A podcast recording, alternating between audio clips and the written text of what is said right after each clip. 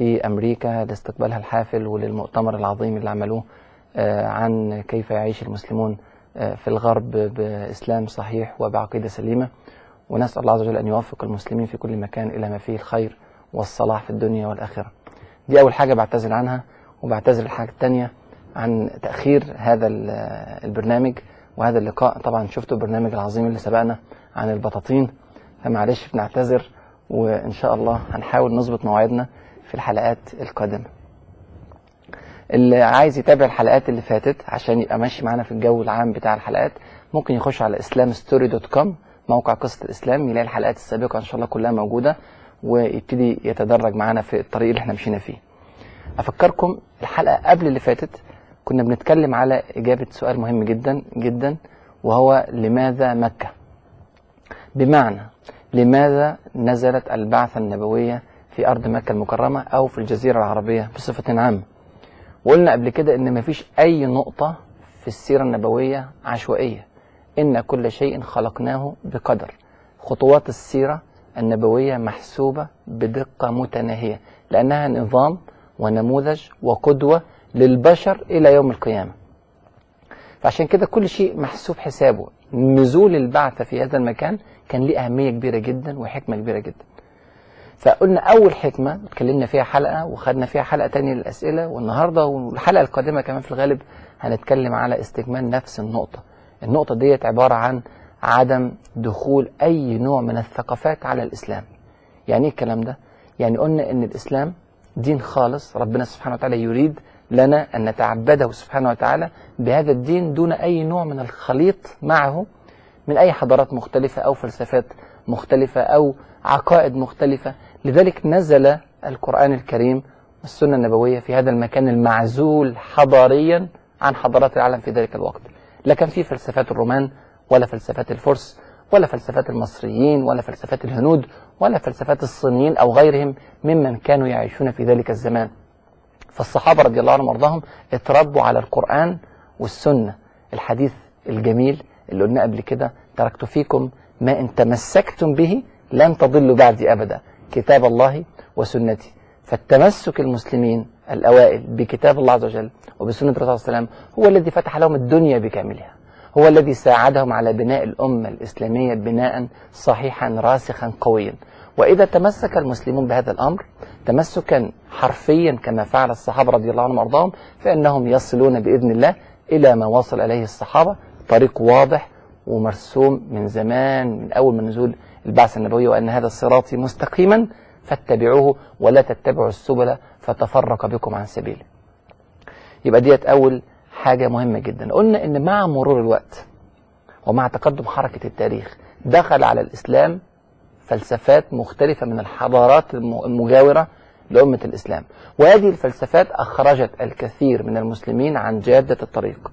أخرجت بعضهم عن الصواب لدرجة أن بعضهم خرج عن الدين كلية. فترك الإسلام وعبد غير الله عز وجل.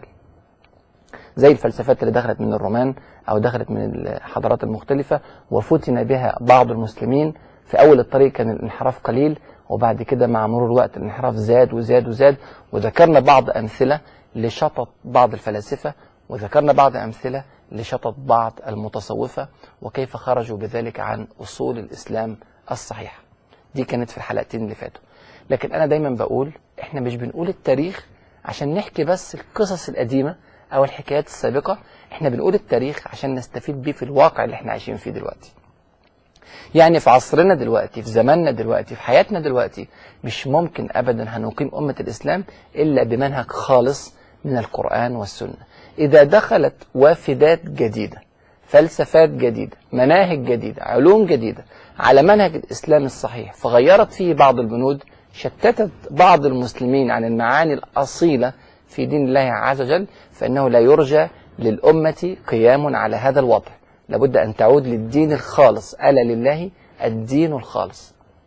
من الحاجات الجديدة اللي دخلت واللي الناس كتير بتتسأل عنها موضوع البرمجة اللغوية العصبية. وقلنا في الحلقة اللي فاتت آخر الحلقة إننا سنفرد لها إن شاء الله الحلقة القادمة أو جزء منها لكن أنا بقول لكم احتمال نفرد الحلقة ديت والحلقة القادمة كمان لأهمية الموضوع.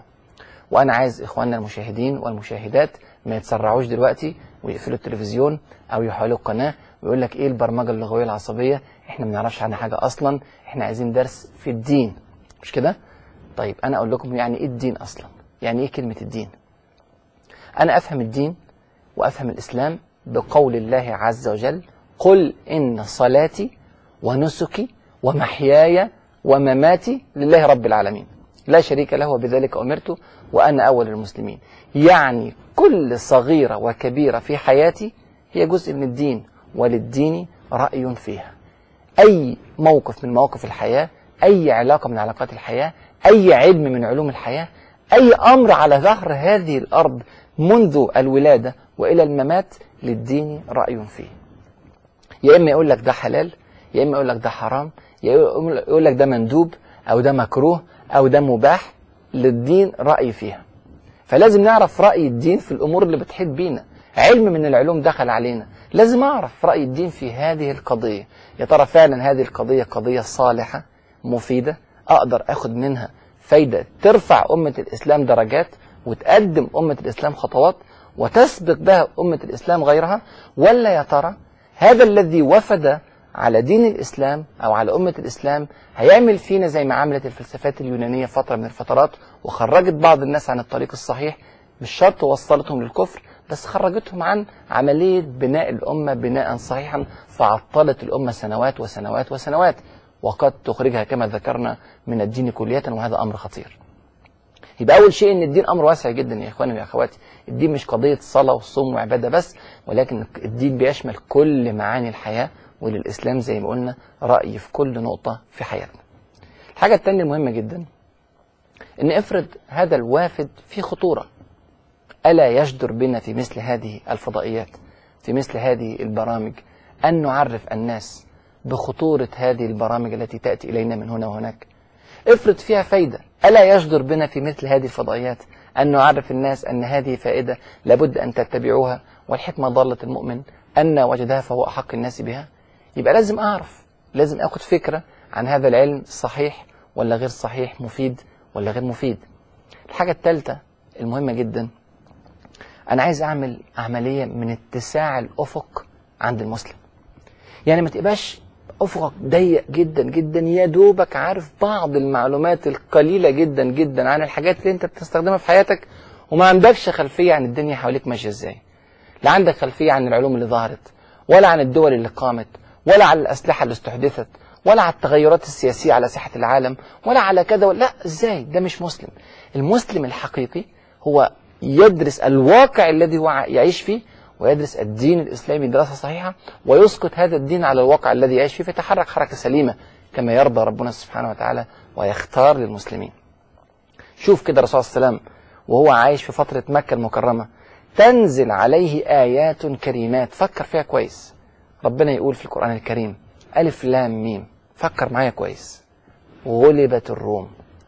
في أدنى الأرض وهم من بعد غلبهم سيغلبون. في بضع سنين. لله الأمر من قبل ومن بعد. وفي ذا لله الأمر من قبل ومن بعد. ويومئذ يفرح المؤمنون بنصر الله إلى آخر الآيات. فكر كده معايا. المسلمون المستضعفون يعيشون في داخل مكة المكرمة. مكة المكرمة قرية صغيرة جدا جدا لا ترى على مساحة العالم في ذلك الوقت. يعيش فيها بضع مئات من من السكان بضع آلاف على أكثر تقدير. دولة فارس ودولة الروم دولتان كبيرتان تقتسمان العالم في ذلك الزمن. دول هائلة يا إخواني ولعلنا في حلقتين قادمتين إن شاء الله هنتكلم على دولة فارس ودولة الروم عسكريا عشان تعرفوا قيمة هاتين الدولتين عسكريا. قد إيه كانت شكلهم الصراع بينهما صراع بين قوى عالمية. والرسول صلى الله عليه وسلم في مجموعة مستضعفة من المسلمين في داخل مكة المكرمة. فإذا بالقرآن الكريم يلفت أنظار المسلمين الذين يعيشون في داخل هذه القرية الصغيرة للأحداث العالمية الضخمة التي تدور حولهم. أين نحن في ذلك الوقت من صراع فارس والروم؟ يفرق معنا إيه؟ أقول له خليني مشغول أنا بالصلاة وبقيام الليل وبالذكر وهي أمور في غاية الأهمية. ولا تقوم الأمة الإسلامية إلا بها. فأنشغل بهذه الأمور فقط وأترك غيرها لا. الرسول صلى الله عليه وسلم بيفتح مدارك المسلمين بيوسع الأفق عندهم بيشرح لهم هذه القضية. المسلمون يعيشون في هذه القضية لدرجة أن أبو بكر الصديق يسمع الآيات ويذهب ويراهن. ساعتها كان لسه الرهان مش حرام. يذهب ويراهن الف... أن الرومان سينتصرون على الفرس بعد عدد معين من السنوات. يعني القضية عاشها وحسها وراهن عليها وانتظر والمسلمون يترقبون الأحداث. هذا أمر لابد أن نقف أمامه وقفات. لما الرسول صلى الله عليه وسلم حب إن هو يعني يخرج بعض يخرج بعض المسلمين من الأزمة الشديدة في داخل مكة قال لهم في الحبشة ملك لا يظلم عنده أحد. يعني في هذا التوقيت وهو يعيش في داخل مكة عارف إن في بلد اسمها الحبشة وعارف الحكم السياسي اللي موجود في داخل الحبشة وعارف النظام اللي هناك وكيف حال الملك وكيف حال الحكومة وكيف حال الشعب اللي موجود هناك وانه وسط يلائم هجرة المسلمين من مكة المكرمة إلى الحبشة في ذلك الوقت. الحاجات دي كلها لازم تلفت نظرنا إن المسلم الصحيح المسلم اللي فاهم دينه كويس لازم يكون عنده اطلاع على الحياة اللي حواليه. لو ابنك بكرة جه قال لك أنا يا بابا عايز آخد دورة برمجة لغوية عصبية هتقول له إيه؟ عيب قوي لما تقول له والله أنا مش عارف يعني إيه برمجة لغوية عصبية أصلا. لازم يكون عندك خلفية عن هذا الأمر. افرض ابنك محتاج نصيحة تقول له والله يا ابني ديت فيها خطر شديد أو تقول له والله أنا اشجعك بكل طاقتي وروح وخد هذه الدوره لازم يكون عندك خلفية على الأقل خلفية عامة عن القضية وهي ثقافة عامة لابد أن يتحلى بها المسلمون. إيه بقى موضوع البرمجة اللغوية العصبية ديت؟ هي موضة جديدة. طلعت وانتشرت ليس في مصر فقط أو في العالم العربي فقط أو في العالم الإسلامي فقط ولكن في العالم أجمع. موضة انتشرت فعلا وعمت أراضي كثيره جدا. هذه الموضة مأخوذة من علوم شتى. يعني الناس اللي عملت العلم ده خدت بعض المواد من علوم النفس وبعض المواد من علوم التربية وبعض المواد من علوم الإدارة وبعض المواد من علوم السياسة وعلوم الاقتصاد وعلوم التأثير على الناس وفن الإقناع وفن التسويق وفن فن فن أمور كثيرة جدا.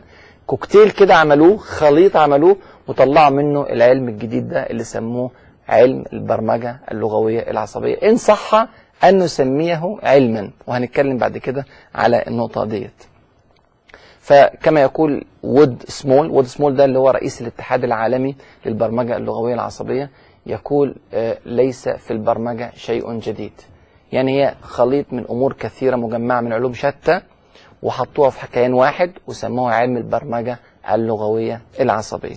صاحب هذا العلم إعلام ضخم جدا في العالم كله سواء كان في أمريكا البلد اللي نشأ فيها هذا العلم أو في غرب أوروبا اللي ترعرع فيها بعد كده هذا العلم أو في العالم الإسلامي والعربي في داخل بلادنا.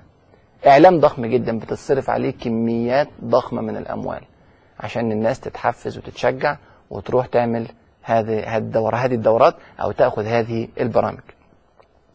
البرمجة اللغوية العصبية عبارة عن مدرسة نفسية. أول ما ظهرت ظهرت عشان تعالج بعض الأمراض النفسية يعني ظهرت للمرضى وليس للأصحاء. للخروج بالمريض من أزمته إلى حالة سليمة. بعد كده طوروا الموضوع وبدأوا يقدموا هذه البرمجة اللغوية العصبية للأصحاء بحثا عن التميز والتفوق. لحد دلوقتي الكلام ده ما فيهوش مشكلة.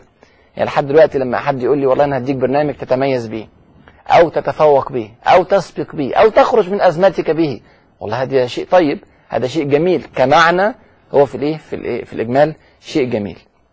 لكن طبعا هنشوف بعد كده إذا كان في سلبيات ولا ما فيهوش سلبيات. اللي أنشأ هذا العلم اثنين أمريكان واحد اسمه ريتشارد باندلر والتاني اسمه جون آه، جندر. الاثنين دول عملوا العلم ده تقريبا سنة 73 من القرن اللي فات 1973 يعني من حوالي 34 سنة من دلوقتي. وعملوا العلم ده على دراسات لاثنين علماء آخرين واحد أمريكي اسمه نعوم شومسكي وده يهودي والواحد التاني اسمه ألفريد كورزيسكي وده بولندي برضه يهودي. خدوا الدراسات بتاعتهم وعملوا منها العلم ده.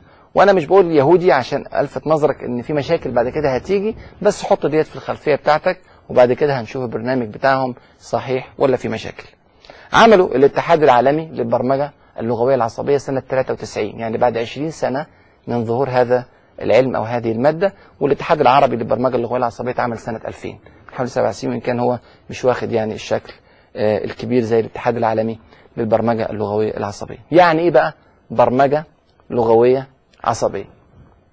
ده ترجمة حرفية للكلمة الإنجليزية اللي تصف هذا العلم اللي هي Neuro Linguistic Programming NLP زي ما الناس إيه بتختصرها NLP Neuro Linguistic Programming البرمجة يعني زي ما إحنا بنتكلم دلوقتي في حياتنا الدارجة إن فلان اتبرمج على كذا البرمجة هي إعادة تفكيك المعتقدات اللي موجودة عند الإنسان عشان أحط معتقدات تانية جديدة وطبعا لما أقول كلمة معتقدات مش لازم تيجي المعتقدات خاصة بالمعتقدات في الله عز وجل أو في الرسل أو في الكتب وإن كان هذا أمر تتطرق إليه البرمجة في اللغات الأجنبية اللي بيترجموا اللغة العربية بيحاولوا يتجنبوا هذا الأمر حتى لا يصيبوا المسلمين بحساسية. لكن هي عملية تفكيك للمعتقدات، حتى مثلا لو واحد بيعتقد إن هو ضعيف أنا إزاي أفكك معتقدك في إن أنت ضعيف وأحط بداله معتقد جديد إن أنت قوي.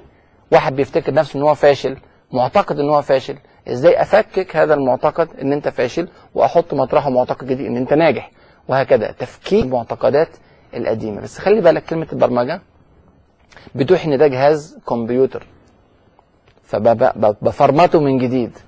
ببرمجه من جديد بشيل المواد اللي جواه واحط مواد جديدة. يعني بيتعاملوا مع الإنسان تعامل مادي تماما. يعني كأنه جهاز بالظبط. يهملوا المشاعر يهملوا الأحاسيس يهملوا ال- الحب لله عز وجل أو لرسوله الكريم صلى الله عليه وسلم أو الإيمان بالغيب أو الإيمان بكذا. الأمور اللي هي ما انت شايفها ما ده جهاز كمبيوتر ده بقى بني آدم أصبح جهاز. بيهملوا قضية المواهب. بيقول لك إزاي إحنا ممكن نعمل موديل أو نعمل نموذج. يعني إيه نموذج؟ يعني أعمل بني آدم يقدر يحقق النجاح زي ما فلان وفلان وفلان من السابقين حققوا النجاح. يعني أبحث في سيرة مثلا إسحاق نيوتن أو أبحث في سيرة أديسون أو في سيرة أي عالم من العلماء اللي عندهم زي ما هم قالوا في أول اختراع هذا ال- ال- البرنامج. وأشوف إزاي هذا البني آدم نجح وإزاي أقدر أحاكي هذا الموديل في أي إنسان. ولو أي إنسان قدر يحقق شيء فأي إنسان على الأرض ممكن يحقق نفس الشيء. وطبعا ده مش صحيح لأن ربنا سبحانه وتعالى إدى ده مواهب وده مواهب تانية وده قدرات وده قدرات تانية. ووزع بحكمة سبحانه وتعالى ال- ال- القدرات والمهارات على الناس عشان الحياة تتكامل. أبو هريرة رضي الله عنه وأرضاه كان كمبيوتر يقدر يحفظ الأحاديث بمجرد أن تقال. خالد بن الوليد عسكري عبقرية عسكرية متميزة. عبد الله بن عباس رضي الله عنهما فقيه من فقهاء الأمة. سيدنا علي بن أبي طالب يحكم ويقضي بين الناس. كل واحد عنده نقطة تميز بارزة. نعم هو إجمالا متميز في كل شيء لكن عنده نقطة يبرز فيها بروزا واضحا. هذا الجانب يهمل إلى حد كبير في البرمجة اللغوية العصبية. بيعاملوا الناس في الدورة اللي فيها 100 واحد 200 واحد 300 واحد بنفس الكلام بنفس الطريقة وكأنهم أجهزة بيحطوا جواها معلومات معينة. بيبرمجوها زي ما هم قايلين بروجرامينج برمجة. البرمجة اللغوية العصبية. دي أول إيه؟ أول جزئية وطبعا ده بيدينا برضو خلي بالك النظرة المادية عند الغرب للإنسان. النظرة المادية لكل شيء. النظرة المادية للإنسان وللحياة وللكون ما عندهمش أي نوع من تقدير للمشاعر. لدرجة إن في بعض البرامج على فكرة بتقولك إزاي تزرع الحب في قلبك لإنسان؟ وإزاي تشيل الحب من قلبك لإنسان؟ يا سلام. يعني أنا أعمل برنامج برمجة لبني آدم أخليه يحب فلان ده. أو أعمل له برمجة أخليه يكره فلان ده. فين الإنسان بقى؟ أصبح جهاز بحط فيه سي دي شكل وأخرج السي دي وأحط سي دي نوع تاني فيظهر شيء تاني. وطبعا الكلام ده كلام غير سليم. يبقى ديت أول حاجة أول كلمة البرمجة. اللغوية. هما بيستخدموا اللغة للتغيير. أستخدم اللغة لتغيير الإنسان اللي قدامي. طب أستخدم اللغة إزاي؟ اللغة ديت ممكن تكون مكتوبة زي ما تكتب رسالة من الرسائل أو تكون مسموعة بتكلم فأنت سمعتني أو تكون مشاهدة أنت شايفني وأنا بتكلم. بيقولوا إن الكلام المكتوب فقط ده بيمثل 7% فقط من التأثير. يعني لو أنا بعت لك رسالة أقول لك فيها معلومة معينة فأنا هأثر فيك بنسبة 7% لو أنا بلغتك الرسالة دي في التليفون يعني سمعت صوتي وأنا بتكلم هوصل لك 38% زيادة. يعني هيبقى 38% زائد ال 7% اللي فاتوا يعني 45% لو أنا جيت قدامك واتكلمت فبتكلم بجسدي زي ما بيسموها لغة الجسد. إيديا بتتحرك وعينيا بتتحرك ووشي بيتحرك وممكن أتمشى قدامك وممكن أعمل حركات و و. فأوصل لك 100% من المعلومة اللي هي ال 55% اللي ناقصين. عشان كده كل ما ازدادت المؤثرات كل ما انت اتأثرت أكتر بالكلام اللي بيتقال. وعشان كده مدربين بتوع البرمجة اللغوية دايما يتنططوا وهم إيه؟ وهم على ال- المسرح اللي بيتكلموا فيه عشان يحاول يأثر بكل عضلة من عضلات جسمه وبكل حركة من حركات وشه على اللي قدامه من المستمعين. طيب يبقى ديت إيه؟ ديت ال ال ال ال ال الكلمة اللغوية. فيها كلام مكتوب فيها كلام مسموع فيها كلام مشاهد. استطرادة كده لطيفة في النص عشان أعرفكم عظمة ما تملكون القرآن الكريم. القرآن الكريم ربنا سبحانه وتعالى في ألفاظه وضع كل هذه المؤثرات مع أن القرآن الكريم الكريم كلام الله كلام. يعني هو كلمات تذكر جنب بعضها مفيش واقع معين بتشوفه قدام عينيك مفيش تمثيلية مفيش فيلم مفيش واحد قدامك بيتحرك لكن سبحان الله الكلمات تحدث الأثر المكتوب والمسموع والمشاهد. يعني مثلا بص لكلمة اثاقلتم. يا أيها الذين أمنوا ما لكم إذا قيل لكم انفروا في سبيل الله ثاقلتم إلى الأرض. شوف اثاقلتم تقراها تفهم معناها. لما تسمعها وأنت بتقرأ اثاقلتم بهذا الثقل الكلمة وقعها تقيل جدا على الودن. وكأنك تشاهد بعينك رجل لا يستطيع أن يقوم. اثاقلتم بيتشد الأرض.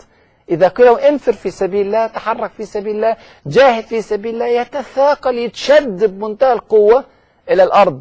الكلام ده هو كلام لكن سبحان الله يحدث كل الآثار. هذا ما نملك. هذا هو القرآن الكريم. كلام الله تنزيل من حكيم حميد. يقول رب العالمين سبحانه وتعالى وإن منكم لمن ليبطئن. شوف لا يبطئن.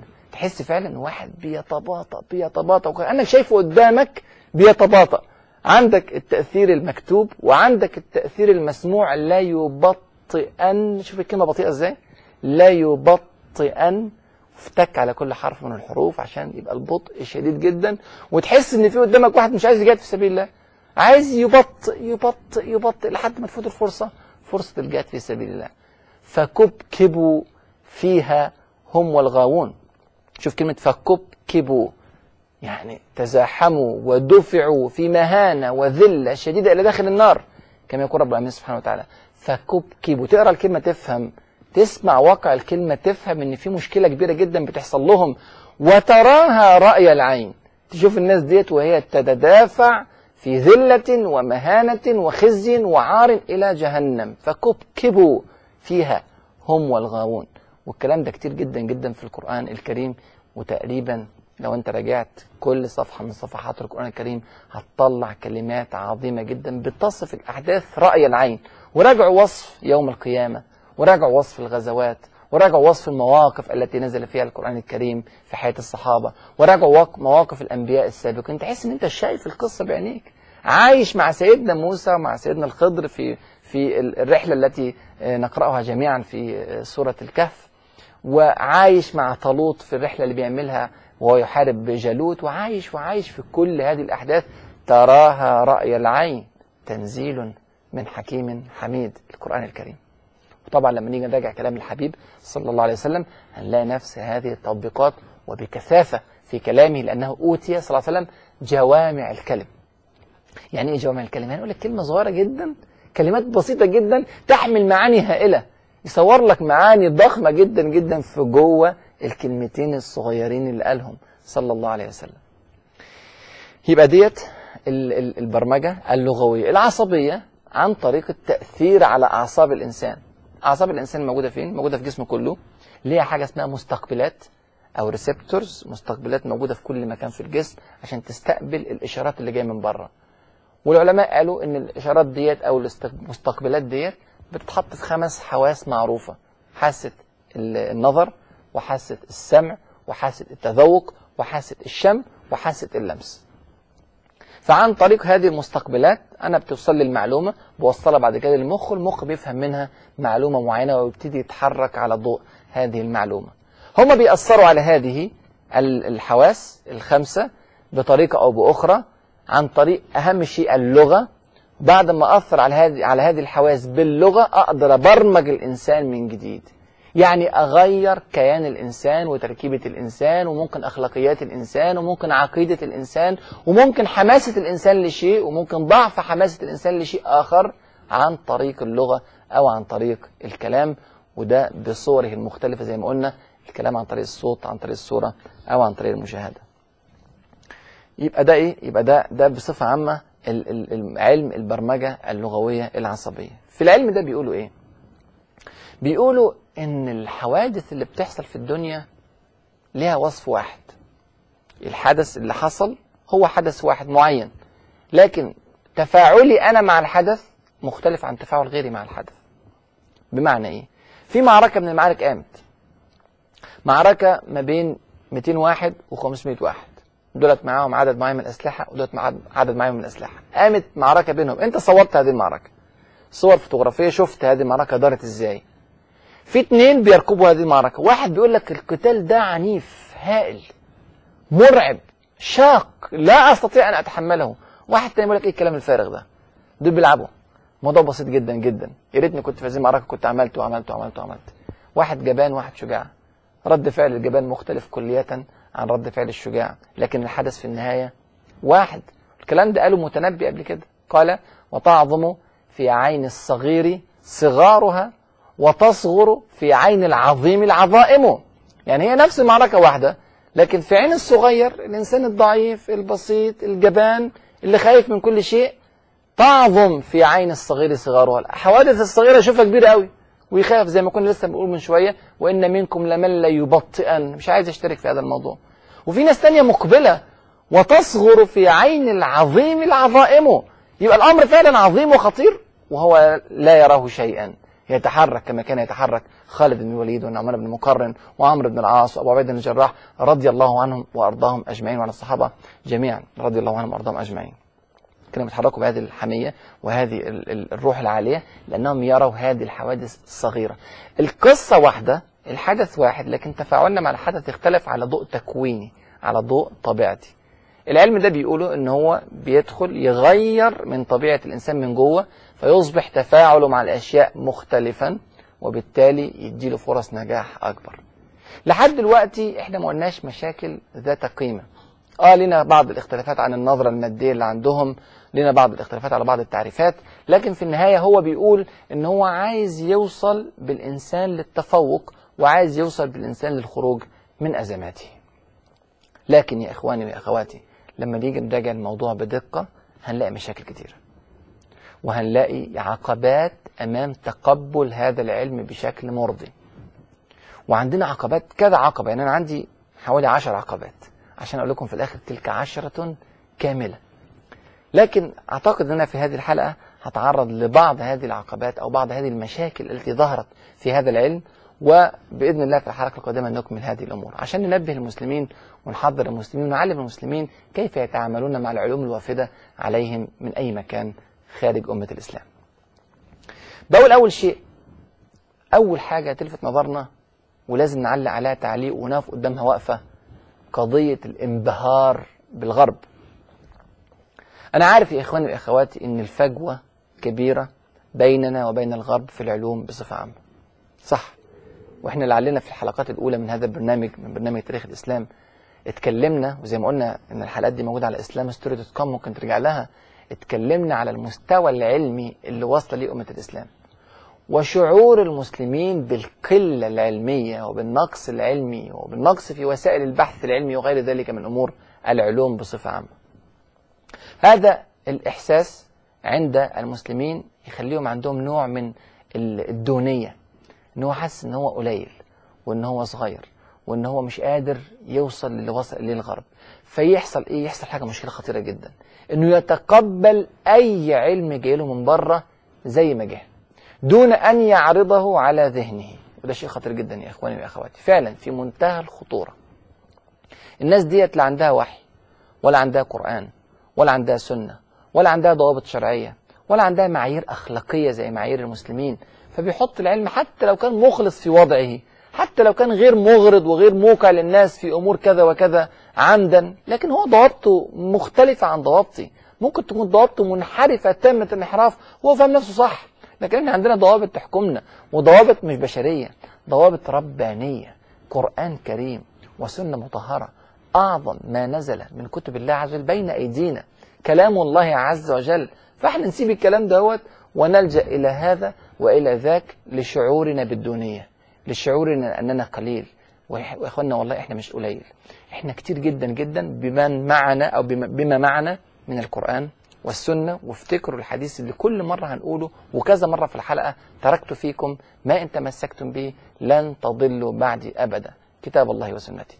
لما تيجي تفتش في علم البرمجة اللغوية بعد ما تشيل من قدام عينيك لمعة الانبهار الشديدة هتلاقي إن ما وصل إليه العلم من حقائق أو من أمور سليمة وأمور مقبولة. فهذه هم طالبين مني ان أختم وأنا مستغرب جدا. اما البطاطين خدت مننا نص ساعة المفروض الحقيقة ناخدها ونكمل الحلقة بتاعتنا. فأنا مش عارف أعمل إيه الحقيقة. آه، أقول إيه؟ أرجع تاني أكمل نقطة وبعدين نختم زي ما هم قايلين وإن شاء الله نحاول المرة الجاية نتكلم مع إدارة القناة إن هي تنظم مواعيد البرنامج بشكل أفضل من الشكل اللي إحنا مرينا بيه النهاردة. بنقول إن ال ال ال القضية مثلا بنيجي ناخد قضية إسلامية. آه، حفز فيها ربنا سبحانه وتعالى العباد على شيء ما وأقارن ما بين التحفيز الرباني الذي جاء في كتاب ربنا سبحانه وتعالى والتحفيز الذي جاء في البرمجة اللغوية العصبية عشان أعرف البون الشاسع بين منهج رباني وبين منهج البشر. أقول مثلا أنا هشوف إنسان شحيح أو إنسان عنده حب شديد للمال وعلى فكرة كل الناس بتحب المال. وربنا سبحانه وتعالى قال في كتابه الكريم وتحبون المال حبا جما خلي بالك من كلمة جما برضو بتحقق نفس المعنى اللي كنا قلناه قبل كده الثقل جما. أول ما تسمع الكلمة يوصل لك المعنى كامل إن الناس بتحب المال حب شديد حتى لو مش فاهم معنى كلمة جمة من الثقل الذي في الكلمة من التأثير الواضح الذي في الكلمة. طيب ربنا سبحانه وتعالى يجي يقول لك آيات كثيرة جدا ولعلكم تراجعوا محاضرة الجهاد بالمال محاضرة مطبوعة ليا عن تحفيز رب العالمين سبحانه وتعالى والرسول الكريم صلى الله عليه وسلم للمسلمين ليدفعوا أموالهم في سبيل الله. فيها وسائل كثيرة جدا منها على سبيل المثال قرن الصلاة بالزكاة. الزكاة جاءت في القرآن الكريم 30 مرة في القرآن الكريم كله. 28 مرة مقرونة بالصلاة. فبتخش لك رسالة غير مباشرة. انت مهتم جدا بالصلاة وعارف أهمية الصلاة. لما كل ما تقرأ الزكاة تقرأ معاها الصلاة فتعرف إن الزكاة ده شيء مهم جدا. فيترسخ في داخلك حب الإنفاق لأنك بتحب الصلاة وبتحب ترضي ربنا سبحانه وتعالى. فيخش جواك المعنى بشكل سلس جدا وطبيعي جدا. فتحب الزكاة لحبك للصلاة. تيجي تلاقي ربنا سبحانه وتعالى يوعدك بأن يخلفك المال الذي أنفقت وما أنفقتم من شيء في سبيل الله فهو يخلفه يعوضك ربنا سبحانه وتعالى. فيبقى عندك الحافز الدنيوي. يعني إيه الدنيوي؟ يعني أنا بدفع 100 جنيه وعارف إن ربنا هيرجع لي 1000 ويجي الرسول صلى الله عليه وسلم يقسم وما يحتاج إلى قسم. يقول صلى الله عليه وسلم ثلاث أقسم عليهن وأحدثكم حديثا فاحفظوه. واول أول حاجة إيه؟ ما نقص مال عبد من صدقة. فيحلف. ليه بيحلف؟ عشان يزرع المعنى جواك. يتسلل المعنى إلى داخلك تسللا لطيفا جدا جدا.